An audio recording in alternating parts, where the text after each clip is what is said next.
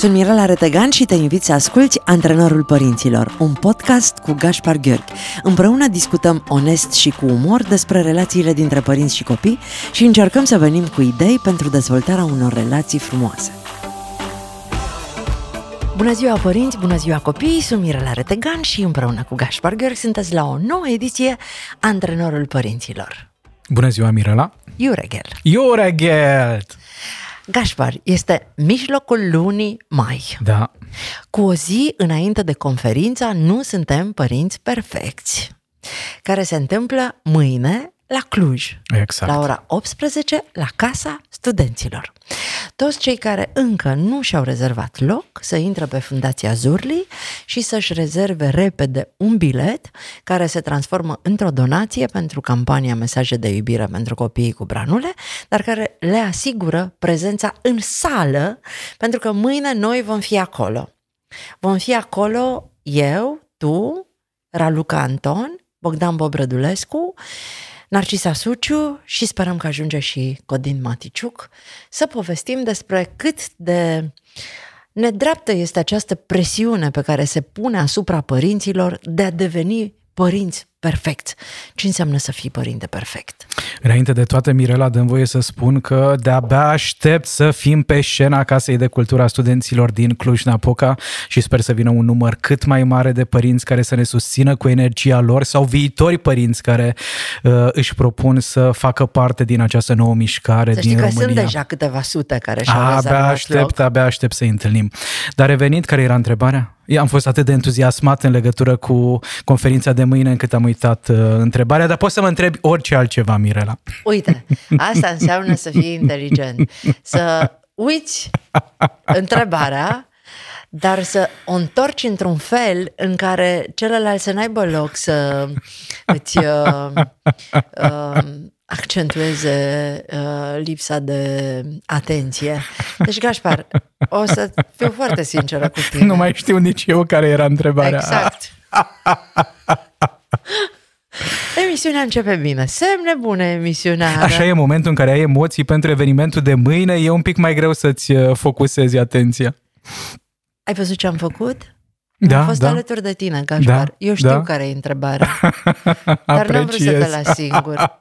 Am, A fost, fost... Așa? Ce anume? a am fost? riscat, Ai să riscat. creadă lumea despre mine, că nu sunt în stare Minunat. să țin minte de la mână până la Minunat. gură. Aș putea spune că și eu am riscat. Mi-am dat voie să fiu imperfect și să evidențiez faptul că am uitat ceva. E ok să fii imperfect și să te simți așa, important este să nu Să stai fii prea atent mult în totuși. acest- Ce înseamnă un părinte perfect? Oh, cred că înseamnă multă durere. Un părinte perfect, multă suferință, multă rușine, multă neputință, multă panică, multă teroare. Mie îmi place să spun că singurul părinte perfect pe care îl cunosc e Dumnezeu Hmm. și pe Fecioara Marie o suspectez că îl mai certa pe Iisus când era copil, pentru că erau oameni Da. și ei. Însă și pe, și pe Dumnezeu cumva îl cunoști în calitate de părinte perfect, așa cum îi cunoaștem pe oamenii de pe Instagram, nu?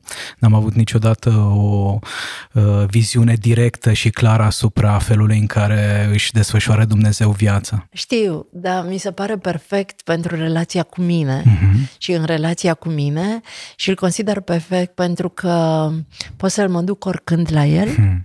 pot să-l întreb orice, pot să-i cer orice, uh, nu mă ceartă, nu mă pedepsește, nu mă pune la colț, nu... Uh, n- n- nu îmi dă voie să renunț, Mhm. îmi dă voie să o iau de la capăt, îmi dă voie să încerc de câte ori am eu nevoie, fără să-mi spună că n-am fost în stare, că n- nu sunt valoroasă, că nu merit. Mhm. Face doar ceea ce vrei tu. Mă lasă. nu, dar mă lasă să descoper Da, singură.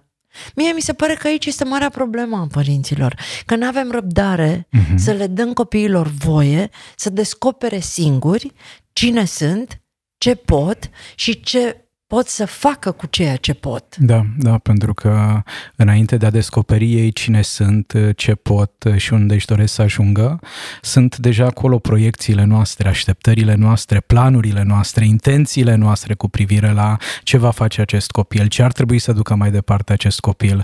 Și atunci, într-adevăr, se, se transformă relația părinte-copil din ceva ce ar merita să fie definit de iubire și acceptare în ceva ce e definit de control, de luptă de putere, putere, de acest trebuie. Așa că un părinte care și-a propus să fie un părinte perfect, probabil că și-a propus de asemenea să crească un copil perfect. Mâine o să luăm așa niște teme foarte clare și niște situații foarte clare pe care o să uh, răspundem acolo în conferință, pentru că avem perspective diferite asupra uh, lucrurilor și eu, Bob, Narcisa, Raluca, uh, Codin, cu siguranță că am trăit același tip de emoții, dar uh, cu siguranță uh, am, fiecare a găsit propria lui rezolvare în problemele respective. Cine pune presiune asupra noi să fim, asupra, asupra noastră, noastră, să fim părinți perfecți? Păi înainte de toate cultura, mediul în care creștem, mediul familial ne spune că nu e în regulă să greșim. Asta e tema mare a persoanelor care trăiesc cu iluzia perfecțiunii, că nu au voie să greșească. Și ce se întâmplă cu noi, sau ce se întâmplă cu noi, să ne gândim la propria persoană, la părinții noștri în copilărie atunci când copilul greșea era aspru altoit, pedepsit. Atunci venea în sfârșit atenția părintelui, dirijată sau îndreptată spre comportamentele negative. Ce se întâmpla cu copilul în momentul în care se întâlnea cu succesul, cu reușita, cu uh, partea frumoasă a vieții. Părinții spuneau de cele mai multe ori e firesc, e normal, nu o să lăudăm, să nu-i se urce la cap. Și în momentul în care creștem într-o astfel de cultură relațională, în momentul în care mergem la școală și se sublinează cu roșu fiecare greșeală pe care am făcut-o și ceea ce am făcut uh, corect rămâne invizibil, pentru că acolo nu apare nicio culoare care să evidențieze ceea ce știm, ceea ce suntem capabili să facem. La un moment dat, toate aceste obiceiuri le interiorizăm și le folosim în raport cu propria persoană. Și mintea începe să-mi spună, nu Mirela, dacă ai greșit, nu ai voie să recunoști asta, va trebui să ascunzi pentru că în această lume nu există loc pentru o Miri, apropo de ediția noastră de săptămâna trecută, pentru o Miri care a greșit. Și după o perioadă de timp repetând acest lucru suficient de mult, devenim cei mai mari mincinoși din viața noastră. Ne mințim, repetând din nou și din nou că noi suntem perfecți, că toți ceilalți greșesc, că doar ceilalți au dat o bară și din păcate facem asta asta nu doar în relațiile de cuplu sau în relațiile cu alți adulți, ci și în relațiile cu copilașii noștri care nu se pot apăra. Ok, asta e cultura în care trăim, da? Și cum am putea noi să ne salvăm din această cultură în care trăim? Uite, o recomandare pe care o fac foarte des părinților care vin la cabinetul meu de terapie e să se vulnerabilizeze, să se umanizeze și să le vorbească copiilor lor de momentele în care au greșit de momentele în care le-a fost greu la muncă, de momentele în care au uh, spus ceva ce regretă, de momentele în care nu s-au ținut de promisiune. Asta înseamnă să ne redobândim umanitatea. Asta înseamnă să creștem copii imperfecți, însă fericiți și sănătoși din punct de vedere psihologic și emoțional. Nu poți trăi în această lume fără să o dai în bară. Nu poți să-ți transformi visurile în realitate fără să greșești la un moment dat. Însă în momentul în care ai greșit, este important să-ți asumi responsabilitatea și să repari. Și noi, din fericire, putem repara. Însă nu o să ne dăm voie să reparăm dacă nu ne asumăm responsabilitatea pentru contribuția care poate nu e de fiecare dată cea mai frumoasă. M-am întâlnit zilele trecute cu David, băiatul colegilor mei, uh, Amalia și Marius Aștilan, care e în clasa 8 și e sub presiunea examenului de admitere la capacitate. Și toată familia și toată lumea, probabil că foarte mulți dintre ascultătorii noștri sunt în acest punct cu capacitatea sau cu bacalaureatul sau cu admiterea la facultate. Cred că sunt teste acum și la clasele mai mici, se duc copiii și se stresează părinții că au examene. Și știam de la ei că David e destul de uh, stresat cu povestea asta și am zis, uite David, vreau să-ți povestesc ceva, pentru că, uh, din păcate, oamenii mari nu mai spun și lucrurile astea și voi chiar credeți că noi suntem perfecți și că nouă ni s-au întâmplat foarte simplu și foarte ușor. Eu când am dat admiterea în clasa 8 eu nu mi-am luat examenul de clasa 8 nu mi-am luat examenul de capacitate. În momentul ăla, i s-au mărit ochii, hmm. a tras așa aer în piept și am zis, da, pentru că eu mi-am dorit să mă duc la liceu pedagogic Acolo erau foarte puține locuri, eu nu eram foarte bună la matematică și am căzut de la liceul pedagogic, de la un liceu foarte, foarte bun, la cel mai prost liceu din județul hmm. Cluj, la un liceu agricol, unde am făcut în clasa a 9 și a 10 ceva uh, rezistența materialelor, ceva odios, ceva încrozitor pentru ceea ce îmi doream eu de la viață și ceea ce își doreau părinții mei de la viață ai căzut la examenul de clasa 8 hmm. Și am zis, da. Am căzut la examenul de clasa 8 am făcut a 9 și a 10 unde am putut, după care am tras tare între a 11 să mă duc la un liceu foarte bun, la filologie, istorie la, și încă la Cluj. Doar că stresul pe care l-am pus eu singură pe mine și societatea, că spuneai despre cultura da. care ne influențează, m-a afectat atât de tare că m-am îmbolnăvit. Am făcut o spasmofilie care m-a ținut vreo trei luni de zile prin spital nu reușeau să găsească de la ce făceam niște alergii îngrozitoare, mi se umflau ochii, gura, mâinile și exista în permanență riscul de fiecare dată când simțeam o emoție foarte puternică, pozitivă sau negativă, să mă sufoc, pentru că mi se... Uh, uh, aveam probleme, mi se bloca respirația.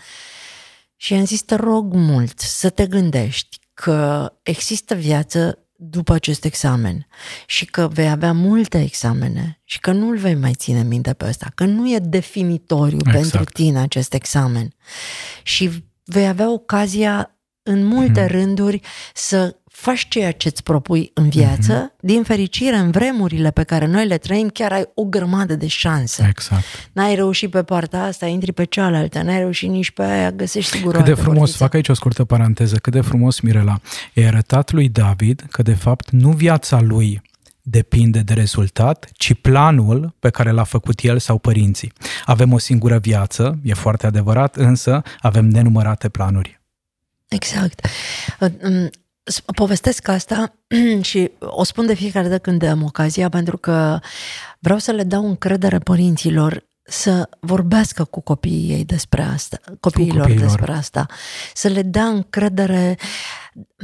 În același timp am mai vorbit și în ediția trecută. E foarte greu pentru părinte să-ți asumi, să recunoști în fața copilului tău că ai avut un eșec la un subiect pe care tu pui foarte mare presiune ca el să-l transforme în succes. Și știi că de cele mai multe ori, exact pe acele domenii ale vieții punem presiune în ceea ce privește viitorul copiilor, unde noi ne-am uh, întâlnit cu eșecul, unde noi ne-am întâlnit cu foarte multă rușine și vinovăție și vrem să reparăm prin asta, vrem să transforme copilul eșecul nostru într-o poveste de succes, fără să ne asumăm responsabilitatea că de fapt eșecul nostru presupune și succesul nostru, nu succesul copilului. Dar cum să-i spun, uite, asta este, asta e felul meu de a-i spune unui copil, mm, e ok să dai tot ce poți la examenul ăsta, dar nu e ok să consider că dacă nu vei lua acest examen vei fi un ratat.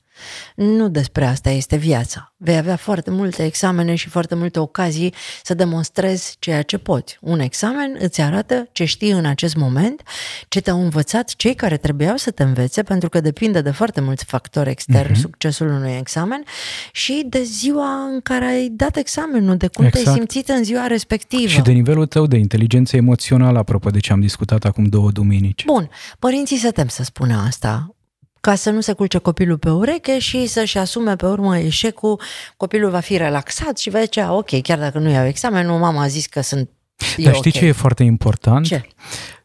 Nu am văzut, Mirela, în experiența mea de psiholog clinician și practica asta de 16-17 ani, nu am văzut pe nimeni relaxat când s-a întâlnit cu eșecul. Ăsta e un mit că al meu copil e relaxat în momentul în care eu îi spun că nu contează rezultatele. Nu există așa ceva bravează, e, e o mască, exact, mm-hmm. e o mhm. păcăleală, pentru că trăim într-o cultură în care, din păcate, nu doar imperfecțiunea nu este acceptată, ci nici emoțiile negative nu sunt tolerate. Și cum să-i spun eu copilului meu aflat în fața examenului de capacitate că pentru mine sănătatea lui e mai importantă decât examenul ăsta? Uite, dragul meu, hai să purtăm o conversație. Nu știu dacă acum e momentul potrivit, pentru că văd că stai cu ochii în telefon. Însă aș avea nevoie ca preț de 15-20 de minute să putem să purtăm un dialog. Poți să vorbești acum cu mine? Dacă poate copilul, purtăm atunci dialogul. Dacă nu, stabilim seara după cină, dimineața în mașină, drum spre școală și așa mai departe. Vreau să vorbim despre ceva ce recunosc că pe mine mă apasă. Ok. Vreau să doar să-mi fac vocea cumva auzită, gândurile să le exprim în cuvinte și să spun cum văd eu lucrurile. Urmează acest examen important și am stabilit împreună sau tu ți-ai stabilit să ajungi la liceul X. Ăsta este un plan. Și ne-am dorit ca acest plan să devină realitate, așa Însă uitându-mă la rezultatele de la, cum se numesc aceste examene pe care le dau copiii înainte de... Nu, nu, nu, înainte, sunt... Uh, uh, simulări. Simulările, exact. Uitându-ne la rezultatul de la simulări, uh, s-ar putea să nu fie suficient pentru a ajunge la liceu respectiv. Și mintea mea a început să se îngrijoreze. Frica a început să mă viziteze. Anxietatea mă trezește dimineața de vreme și îmi spune că trebuie să fac ceva și aș fi predispus sau îmi dau seama că în astfel de momente aș putea să devin rigid și să spun trebuie să stai mai mult cu burta pe carte. Îmi vine să te ameninți exact așa cum mă amenințau și pe mine părinții și profesorii în momentul în care eu eram elev. Însă știu că asta nu ajută. Vreau doar să știi că asta se întâmplă cu mine. După care aș vrea să văd ce se întâmplă cu tine apropo de acest subiect. Cum vezi tu lucrurile, care sunt fricile tale, care sunt îngrijorările tale. Și după aceea să vedem dacă mai căutăm și un plan B, un plan C, asta este partea frumoasă, apropo de faptul că avem o viață, dar foarte multe planuri. Ok. Încercam acum să-mi amintesc cum am procedat eu în relația cu Maia, hmm. apropo de uh, subiectul ăsta și o să mă mai gândesc un pic că trebuie să mă dați duc, timp, dați să timp, mă sigur, duc puțin sigur, în urmă, absolut. să realizez uh, care au fost uh, momentele acelea și chiar să vorbesc uh, și aș vrea, aș vrea să punctez foarte clar uh, faptul că a avea o astfel de conversație cu copilul sau cu adolescentul nu va fi ușor. Odată pentru că probabil că nu am avut astfel de conversații noi cu părinții noștri, pe de altă parte pentru că a purta un astfel de dialog presupune a ne vulnerabiliza și a arăta că suntem imperfecți și că nu deținem controlul. Însă, în același timp, este cea mai frumoasă modalitate, din punctul meu de vedere, Mirela, pentru a construi încrederea copilului în părinte și a dezvolta sănătatea relației noastre. Mâine vom avea câteva sute de părinți imperfecți în fața noastră. Astăzi sunt singură. Vă rog să veniți la Casa de Cultura Studenților din Cluj. Vă rog să fiți alături de mine. Vă rog să mă faceți să mă simt că nu sunt singură. Pentru că în momentul ăsta îmi vine să mă duc acasă, mm. să închid ușa, să mă bag în dormitor, să mă ghemui, ghemuiesc în pat și să nu mai ies de acolo. Și asta e o alternativă, da, e o variantă. Tu știi că aș ce greu ne vine să facem uneori față la toate provocările astea? Eu știu. Ce copleșitor e sigur, uneori să facem sigur. asta. Și știi de ce e foarte, foarte greu? Nu. Pentru că mulți dintre noi, în copilărie, ne-am dorit să devenim cât mai repede oameni mari, să nu fie nevoie să mai învățăm, să creștem. Nu, eu mi-am dorit să fiu om mare ca să scap de mama. De exemplu. Da, ca să scap de autoritatea mm-hmm. ei și să pot să-mi iau deciziile fără să mă lupt pentru ele. Mm-hmm. Pentru că oricum făceam ce îmi doream eu. Și dar poate și poate găsești o mama în prezent în alte persoane cu care interacționezi, în alte momente ale vieții tale. De exemplu, acum, când vorbim despre acest subiect, e greu și provocator și e ca și cum ai fi din nou în relația cu mama. Că știi că câteodată mă uit la tine și o pe mama. Oh, Doamna oh. Retegan, vă salut cu mare, mare drag acolo la Dej. Stați liniștită, doamna Retegan, la casa dumneavoastră, că Gașpar vă ține locul. Apropo de faptul că distanța dintre Dej și Cluj nu e mare, poate ne faceți o surpriză mâine, 15 mai, și veniți la Casa de Cultura a, Studenților. Da, vine. Vine? Da, ah, ce bine! Tu nu o cunoști pe mama personal? Personal nu, doar, A, mâine. doar la telefon ne-am auzit. Mâine, Gașpar! O să vă văd pe amândoi. E bine, vă fac cunoștință și eu plec, că nu pot să stau cu amândoi în același loc. Mâine, după conferință, eu cu Gașpar și cu Raluca uh, și cu Narcisa, probabil, o să rămânem să și semnăm niște cărți uh, în foaier. O să le ducem acolo pentru cei care ne-au întrebat dacă o să avem și cărțile noastre și o să încercăm să facem și asta în măsura în care o să putem face uh, și i-am promis lui Gașpar că nu o să scriu dedicații cum fac eu de obicei, o să semnez doar. Noi doi împreună suntem două săbi în aceeași teacă. Aș vrea, aș vrea să punctez ceva, Mirela, apropo de cât de mult înseamnă relația noastră pentru mine. Știi că zilele de marți și de joi sunt sfinte, apropo de activitatea mea în cabinet și pentru ca mâine să pot să fiu la Cluj și să putem să semnăm cărțile, mi-am schimbat tot planul zilei de marți și l-am mutat pentru miercuri. Asta doar uh, să punctez uh, reciprocitatea care contează în relația noastră. Stați liniștiți, doar evenimentul este uh, um, susțin o cauză caritabilă, eu voi plăti pentru această rocadă pe care Gașpar a făcut-o de marți pe miercuri, dar sunt foarte fericită. Apreciez enorm. Enorm, știu, știu. enorm. Și mă bucur că putem să facem asta. Și ne întrebau oamenii dacă o să mergem și în alte orașe. Orașe. Noi ne dorim să facem asta și vrem să susținem această campanie, pentru că mesaje de iubire pentru copiii cu branule pornește acum la Cluj cu acest pilot și vrem să o ducem în cele nouă orașe în care sunt oncopediatrii și aș vrea să și ajungem în cele nouă orașe în care sunt oncopediatrii în perioada următoare. Deocamdată avem în agenda doar această conferință de mâine de la Cluj, dar uh, în funcție de uh, calendarul nostru ne gândim pentru toamnă la un alt oraș și la o altă zi. Uh, Eu sunt foarte fericită că și Raluca și Gașpar și Bob și uh, Narcisa și Codin uh, sunt ambasadori ai uh, acestei campanii și au înțeles cât de, câtă nevoie e de noi, așa cum uh, vă invit pe fiecare dintre voi să donați la 8845 uh, 2 euro cu un SMS cu textul acasă. Nu suntem părinți perfecți. Am zis că o să spunem așa ca la asociația, asociațiile acelea în care se adună și spun eu sunt Mirela Retegan și nu sunt un părinte perfect. Da. Eu sunt Gașpar Gheorghi și nu voi fi niciodată un părinte perfect, nu sunt un copil perfect, nu am părinți perfect, slavă cerului. Să știi că a fost o discuție la un moment dat pe una dintre postări la comentarii cu cineva care a readus în discuție faptul că tu nu ai copii Mhm. uh-huh. și de ce vorbești despre copii dacă tu nu ai copii și s-au declanșat fanele tale. Ceea ce eu pot să înțeleg uh, foarte bine Și eu. uh, astfel de întrebări și în prima mea carte, în Copilul Invizibil, de la a treia pagină, mi se pare că am uh, avut grijă să-i transmit cititorului că nu sunt genul de psiholog care vorbește din experiența de părinte, sunt genul de psiholog care vorbește înainte de toate din ce ne arată studiile de specialitate, din experiența din cabinet, experiența profesională și din experiența mea de copil care a crescut într-o familie. Deci nu vrei să știi ce pledoarie au făcut fanele Oh, tale am să- am acolo. să citesc. Dar rog frumos să-ți trimit link-ul pentru că n-am Mulțumesc. apucat. Deci, uh, din categoria habar n-aveți câte învățăm noi din ce ne spune Gașpar, uh, habar n-aveți ce copilărie a avut Gașpar, habar n-aveți cum Gașpar înțelege uh, relațiile pentru că în cabinet, exact ce spui tu, Mhm. că ai subliniat, oamenii au înțeles de ce tu îți permiți să vorbești despre relațiile dintre părinți și copii și o faci extrem de asumat și foarte relaxat. Și îmi place foarte tare. Mulțumesc frumos. Da, într-adevăr, cred că e important să facem diferența între ce am fi făcut noi și ce ne arată știința. Altfel cum eu nu sunt psiholog, Exact. eu nu sunt sociolog, eu nu sunt psihiatru, eu nu sunt uh, nimic din toate lucrurile acestea care îți dau o acreditare, Mhm. Dar sunt o mamă care a trăit toate Absolut. experiențele posibile și posibile, nu toate, Doamne, îți mulțumesc că n-am trăit toate experiențele posibile, dar care am experimentat Maia, foarte sper mult. că ai fost pe fază.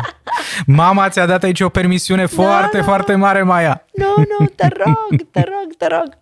Și pot să vorbesc despre experiența mea de mamă și despre experiența mea de om care are în fața lui uh, mii și sute de mii de copii și de părinți într-un an de Da. zile și văd foarte multă interacțiune. Am Deci spus nu că- există părinți perfecți, nu există psihologi perfecți, nu există moderatori de radio perfecți, să ne asumăm și asta. Nici oameni perfecți nu Exact. există. Da. Bine, în afară de noi. Cum fac eu ca la sfârșitul viețișoarei mele, copilul meu să spună despre mine a fost perfectă pentru mine mama mea? Nu știu să-ți răspund la această întrebare, cu atât mai mult cu cât cred că am putea spune asta doar despre Dumnezeu, vorba ta, sau despre o forță supraomenească. În schimb, cred că despre părinții noștri mai degrabă e important uh, să punctăm că am avut un părinte care m-a înțeles, care m-a iubit, care mi-a suflat în aripi, care m-a ajutat să strălucesc, care m-a ajutat să mă prețuiesc, să mă accept așa cum sunt, să-mi tolerez imperfecțiunile și să învăț să îmi uh, fructific uh, calitățile. Nu cred că are cineva nevoie să spună că am avut un părinte perfect. Ce frumos! Tu ce ai putea să spui despre mama ta? Hmm. Multe lucruri, multe. Um, cred că mama m-a învățat Mirela să să fiu un om care își cunoaște lungul nasului și care nu se lasă orbit de aroganță, care știe că toată lumea suferă și că e bine să spui după ce ai greșit, îmi pare rău. Ce frumos! Pe mine mama m-a învățat, mă gândeam în timp ce vorbeai tu, mama m-a învățat că dacă voi face tot ce ține de mine, voi obține ceea ce mi-am dorit. M-a învățat că prin muncă, dincolo de talent, poți într-adevăr să ai rezultatele pe care ți le-ai propus. M-a învățat că uh, există întotdeauna o fereastră deschisă dacă ți se închide o ușă și că vei găsi mereu în jurul tău oameni uh, pe care să te sprijini și uh, pe care să te bazezi, dar că este foarte important să existe reciprocitate hmm. și tu să fii cel pe care ceilalți se bazează. Cred că ăsta este principalul lucru pe care l-am învățat de la mama, să fiu un om pe care să se bazeze oamenii. Ce frumos! Să fiu un, o plasă de siguranță și cel care își pune speranțele în mine să știe că nu-l las baltă, că nu-l abandonez la mijlocul drumului și că mă duc cu el până își găsește punctul de sprijin atunci când are nevoie de mine. Ești un om care construiește și cultivă încredere. Asta o am de la mama, sigur, sigur. Mm. Iar de la tata am învățat de la tata, tata a fost perfect pentru mine să mă învețe să fiu atentă la oamenii care au mai puțin decât am eu. Mm. Să fiu atentă la nevoile oamenilor și nu la dorințe. Asta m-a ajutat să fiu atentă la nevoile mele și să conștientizez că dorințele și nevoile sunt două lucruri diferite. Da. Și să-mi hrănesc nevoile, hmm. ne lăsându-le descoperite pentru a-mi împlini dorințele. Nevoia de somn, nevoia de frumos, nevoia de iubire, nevoia de uh, comunitate, toate nevoile care îmi fac sufletul ușor, mintea limpede și corpul sănătos, au devenit prioritare înaintea dorințelor de a avea o casă nu știu cum, o mașină nu știu de care, o carieră înfloritoare, rezerve la bancă și așa mai departe. Ce frumos, felicitări! Mulțumesc! Da, ce... Uh, asta o să facem și mâine da. acolo la conferință. Ne vom umaniza. Da, cu siguranță fiecare om din sală va avea ocazia să-și pună propriile întrebări și să-și dea propriile răspunsuri. Hmm. Și o să plecăm de acolo mult mai relaxați decât am venit, pentru că asta e ideea. Ne întâlnim ca să ne bucurăm. Exact. Nu ne întâlnim ca să ne mai punem niște saci de greutăți în spate. Am putea spune că ne întâlnim să celebrăm frumusețea imperfecțiunii umane. Ah, ce frumos! Cred că foarte mulți oameni se duc în tot felul de conferințe, de cursuri, de întâlniri și pleacă de acolo mai apăsați mm-hmm. de grija că nu fac ceea ce trebuie, de anxietatea că îi așteaptă în continuare o viață de părinte extrem de provocatoare. Noi vrem ca mâine oamenii care pleacă de la conferință să-și îndrepte spatele. Exact să pună jos toți sacii ăștia de griji da. și de probleme, să se scuture puțin și să plece acasă mai ușor și să zică ia să mă bucur eu că am un copil, ia să mă bucur eu că nu am probleme majore, exact. Ia să mă bucur eu că petrecem împreună timpul pe care îl petrecem împreună și că Dumnezeu și viața ne-a adus în același mm. loc. Vezi, asta cred că e povara mare a perfecțiunii, că nu te lasă să, spri, să privești spre ceea ce ai, spre ceea ce este suficient, fiind de fiecare dată obsedat de ceea ce îți lipsește pentru a deveni perfect, pentru a avea viața perfectă. Tu, Gașpar, când mi-am dorit un copil, da? Nu că m-am enervat. Și acum Gașpar o să spună, Maia, Maia... Uh... Miri. Miri, e ok să simți că ești nervoasă, dar nu e ok să stai prea mult în starea aia. Deci fii atent. Când am simțit că vreau un copil, Așa. da? Am simțit că vreau un copil. Nu mi-am dorit, eu când eram mică, mi-am dorit să am copii, da? Uh-huh. Aia e o dorință. Vine o zi în care simt că vreau, sunt pregătită să devin părinte și fac un copil sau înfiez un copil sau uh, mă întâlnesc cu cineva care are deja un copil și intră un copil în viața mea pe care îl iau în brațe și mi-l asum pentru tot restul vieții. Îmi acoperă o nevoie de a fi mamă, de a fi tată, de a fi părinte. Bun, asta este nevoia mea cea mai mare. Pentru că această nevoie mă face fericită, uh-huh.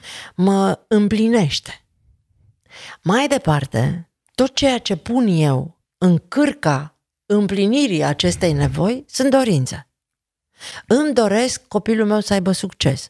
Îmi doresc un copil care să obțină numai notă de 10. Îmi doresc un copil politicos. Și asta, fac o scurtă paranteză aici, asta încă e varianta light în momentul în care spun că îmi doresc.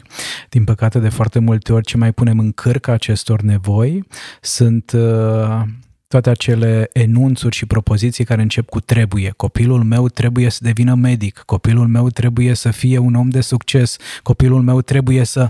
Și în momentul respectiv mi-am limitat absolut orice altă opțiune, pentru că lângă trebuie nu mai există loc pentru nimic altceva. Mâine la conferința Nu suntem părinți, părinți perfecți, îl scoatem pe trebuie din vocabular da.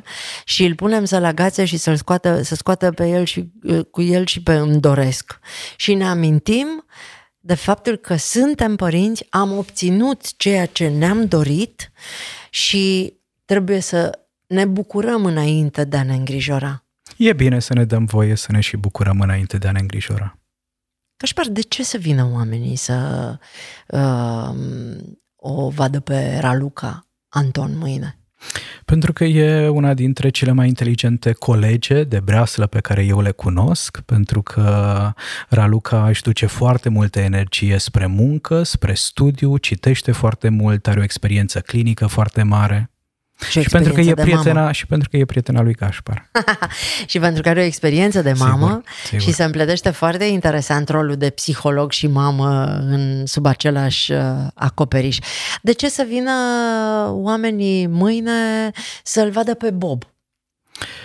Atât pe Bob, de apucat să-l cunoști. Pe Bob l-am întâlnit o singură dată uh, și mi s-a părut uh, o persoană de la care eu am foarte multe de învățat Bob, în momentul în care l-am întâlnit, era prins în două activități. Avea de moderat un eveniment și în același timp în pauze să vină să zâmbească la niște poze pe care le făcea împreună cu mine, cu Mirela Retegan, cu Raluca Anton și mi-a plăcut atât de mult flexibilitatea de care el a dat dovadă și felul în care și-a folosit simțul umorului pentru a puncta limite, pentru a trasa foarte clar faptul că el are doar 2-3 minute la dispoziție după care trebuie să plece.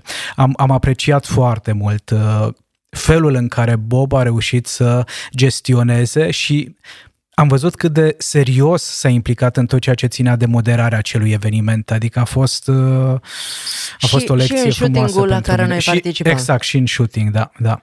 Bine, și acum o să-ți pun întrebarea capitală. De ce să vină oamenii mâine la conferință să mă vadă pe mine?